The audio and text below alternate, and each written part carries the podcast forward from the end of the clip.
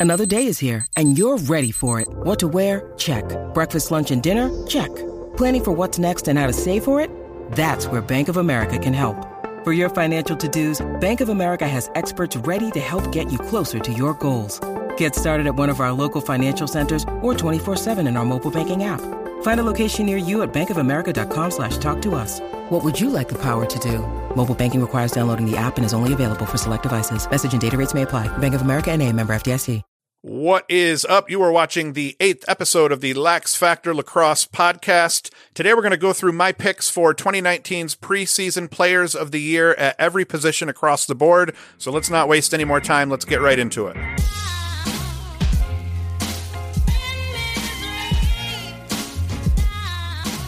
I'm going to jump into my 2019 preseason goalkeeper of the year pick, and I am going with Kobe Kneese out of Penn State. The kid will be a junior this year. As a sophomore, he had a 54.9% save percentage. Out of all the goalies coming back, that had a save percentage above 54%. He's really the only goalie that plays on a, a, top tier team and, and that plays on a team, you know, that, that should be competing for a playoff spot, possibly even a conference uh, championship in the Big Ten. I mean, Penn State's they're loaded. They have a really good squad, and I like their chances this year for making the tournament and then for maybe even making noise in the tournament and getting themselves into the quarterfinals. But Kneese will be a big part of that. He's one of the best goalies in the country, and he's my pick 2019 preseason goalkeeper of the year, Kobe Kneese out of Penn freaking State. Next up, my pick for 2019's preseason defender of the year, and I'm going to go with a Duke kid, Cade Van Raaphorst. He will be a senior this year. As a junior last year, he was Duke's best defender on an excellent defense all around. They were the 12th ranked scoring defense in the country. He has 43 caused turnovers, which led all close defenders, 23 takeaways. He plays solid defense, but he can also strip guys and make them feel very, very naked on the field.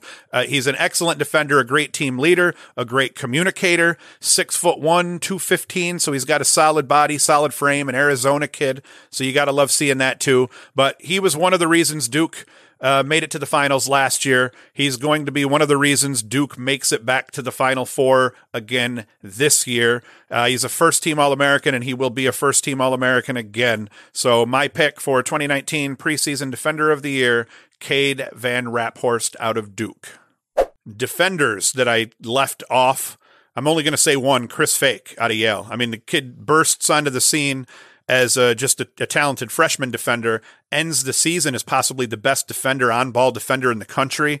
He guarded Teat, he's guarded Guterding, he's guarded the best that teams could throw at him, and he has always held his own. I stand by my choice though, because he while he's a ridiculously great on-ball defender, he's got to work on his off-ball a little bit, and he's a, you know a young guy. He's still only going to be a sophomore, so I stand by my pick for preseason defender of the year. But you can't front on Chris Fake, and he he very well could earn that spot by the end of his sophomore campaign.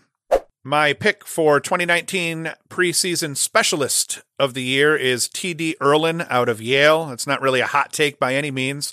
Ierlan finished the year last year for Albany with the best season that a faceoff man has ever had 79.1% from the faceoff X. He put up six goals and five assists to help. On top of it, it was it had to be just a punch in the gut. Albany's already losing uh, Connor Fields, and they have to deal with that. Then they end up having problems. Is, is Tehoka is Tehoka coming back or not? Ierlan had already announced it by that point. By the, the the time they found out Nanticoke might not come back, he had already announced he was heading to Yale. So they lose Ierlan to a rival, Yale. But um, I posit that that his 79.1%, he's not going to probably equal that as a junior, although he could. He's going to see slightly better competition this year in the Ivy League that he did in the America East but that goes without saying. So, but once again, he's a junior. So, I mean, the, the, the, excellent competition might just bring better out in him. Who knows? But he's easily the best faceoff man in the country. He was a second team All American last year. He will be hands down a first team All American this year. He was a Tewaaraton candidate all year last year. He'll be the same this year. So, Yale last year loses the best attackman in the country and they lose a very good faceoff man in Mackie. So to gain the best faceoff man in the sport, possibly ever to ever play, that helps a little bit in terms of losing their, their top attackman because they come back loaded on attack and on midfield and they have a solid defense, possibly the best defender in the country in Chris Fake. So he's got a solid group of guys that are going to be playing around him all over the place. The fact that he's going to be able to get them the possession 75.1% of the time is, is going to be ridiculous for Yale. So he's the reason I believe that Yale's going to be able to make it to a second straight Final Four, and he's no doubt going to be the the specialist of the year at the end of the year, whatever award they give to specialist of the year, he's going to get it, but he's my pick for preseason specialist of the year. For my 2019 preseason midfielder of the year, I'm going with Dox Aitken out of Virginia. Virginia's first midfield, the, the guys that are playing alongside Aitken between Conrad and Moore, they, are they're ridiculous. All three of them, uh, when they were recruited in high school, were the number one midfield ranked midfielders by Inside Lacrosse coming out of high school. I, I believe that that's got to be the only team that has a, a roster of midfielders like that. So he's got talent all over the place around him, but he puts up 41 goals, 15 assists a, as a sophomore. Why he's my pick and why I think he's the best midfielder in the country is not only can he shoot from outside and and and score goals on the run. He's an excellent dodger, but he's also a great spot shooter. He's also excellent between the boxes. He forces a lot of turnovers. He's excellent in the riding game and the clearing game. He can play defense where called upon. I mean, there's really nothing he can't do. He is as complete a midfielder as you will see on on any team in the country. So obviously, I believe that because I'm picking him as my 2019 preseason midfielder of the year, Dox Aitken uh, Jr. out of Virginia a midfielder that I didn't give this uh, preseason award to or accolade to is uh, Brian Costabile. I think Brian Costabile is incredible. He's got a one of the best outside shots of any player in the country. Is certainly one of the best shots of any midfielder in the country. Just a, a, crazy spot shooter, and I mean he's got an absolute cannon on him. He's he's improved as a sophomore his dodging game. He's a great alley dodger, can shoot on the run, but he's just not quite Dox Aitken. I think Aitken's a little bit better between the boxes, but they both play similar games. They they both do all of the same things well. I'm just I just think that Aitken is a little bit better in terms of creating for himself than Costabile, even though Costabile is a great dodger as well. So Brian Costabile, I just want to give him a nod and uh, and and give him a shout out because he is going to have a ridiculously um, incredible season this year. All right, so as I've been doing this, it's tough. I'm getting down to the attackmen, and it's really hard here because I have three attackmen, and I only that I really love, and I only have actually I have four attackmen that I really love, but I only have two spots to put them in. So we're going to do attacker of the year, preseason attacker of the year first, and then we're going to do player of the year. So I'm going to go with the attacker of the year first, and I'm going with Pat Spencer of Loyola. He'll be a senior this year. What did he put up last year? He goes 35 and 59 last year for 94 points. First team All American again. He's put up 50 assists or more in each of his first three seasons, which is just ridiculous. He's a beast of a man and he's a, just a terror for defenders to try to match up against. The kid can shoot from outside, and he's got a cannon on him, but he's an, a, an excellent dodger. And what the, the big kick in the pants is, you can do everything right, and still he can he can snipe you with you know 50 assists on a season. So there's nothing the kid can't do. I really wanted to pick him for my preseason player of the year, but the guy that I'm going to go with, I think, is going to prove to people that not only is he the best player in the country in 2019, but he may have been the best player in the country in 2018. So either way, my pick for 2018 preseason attackman of the year, Pat Spencer out of Loyola. He'll be a senior. He's going to fuck shit up this year for Loyola. He'll, he'll he's going to give them a very good shot at getting back into the quarterfinals at least. And Loyola is going to be solid all the way through. So Pat Spencer, best of luck to you. But he is my pick for preseason attackman of the year. And we're at the end here. I'm going to make my pick for 2019 preseason player of the year, and I'm going with Jeff Teat out of Cornell. I feel like Teat probably has more to prove than anybody in the country.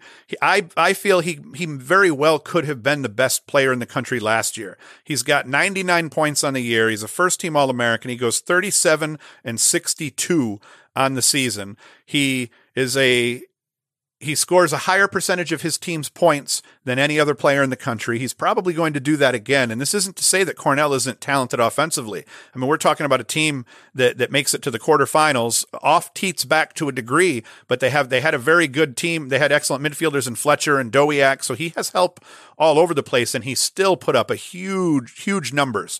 So I feel like he's going to have a chip on his shoulder due to not being named one of the five Tewaaraton finalists by the end of the year last year. I don't know what that committee was thinking. They normally are a committee that gets everything right. And typically I've always agreed with their decisions in the end. And that was one I just could not get behind was not having Teat be one of the five finalists last year. So I feel like he's going to be playing angry all season. He's going to be really tough for anybody in the Ivy League to bottle up. He's going to be a nightmare for even the likes of Chris Fake, who guarded him last year. Because the problem is, even if you can can contain him in terms of dodging as a one on one player, as a player dodging against you, there's going to still be transition in other scenarios in which he's going to kill you. You can't shut him off completely because he can always get the ball off the end line. Uh, I think Yale realized that in the Ivy League tournament that they made a huge mistake in the Ivy League finals, not shutting him off because he just torched them in the finals. But he's he's my pick for Player of the Year because I think that he was the best player in in NCAA lacrosse last year. So Jeff Teat, look out! If you don't know who the hell I'm talking about, you don't know lacrosse because this kid is a monster out of Cornell, Canadian kid. So Jeff Teat, 2019 preseason Player of the Year. Best of luck to him in Cornell. I think I got to go with one dark horse here, and it's I just wanted to mention the guy that I didn't get to put into one of my two spots as either the player of the year or attacker of the year because he very well could be one or the other, if not both, is Michael Kraus out of UVA. He, I wanted to make him my attackman of the year, but I could not pull Pat Spencer out of that spot with his track record and his proven three years of, you know, just fucking shit up at the college lacrosse level. So I just wanted to throw out that Michael Kraus, I'm watching you too, and I'm not fronting on you. You're a disgusting attackman and you're going to have a huge year at UVA. The, the only reason I didn't put him in one of those two spots is, is he's got a ton of help around him also. And I feel like that might even take away a little bit from his MVP caliber uh, status because he's got other players that are all best at their position as well. I mean, he's got ex- other attackmen, even Ian Laviano running with him. He's got Dox Aitken and Conrad and Moore at midfield. So I didn't go with Kraus for one of those two spots. Maybe it had something to do with me going with Aitken at the midfield spot, but but watch Michael Kraus this year. He is going to trash on the ACC and the rest of the college lacrosse world.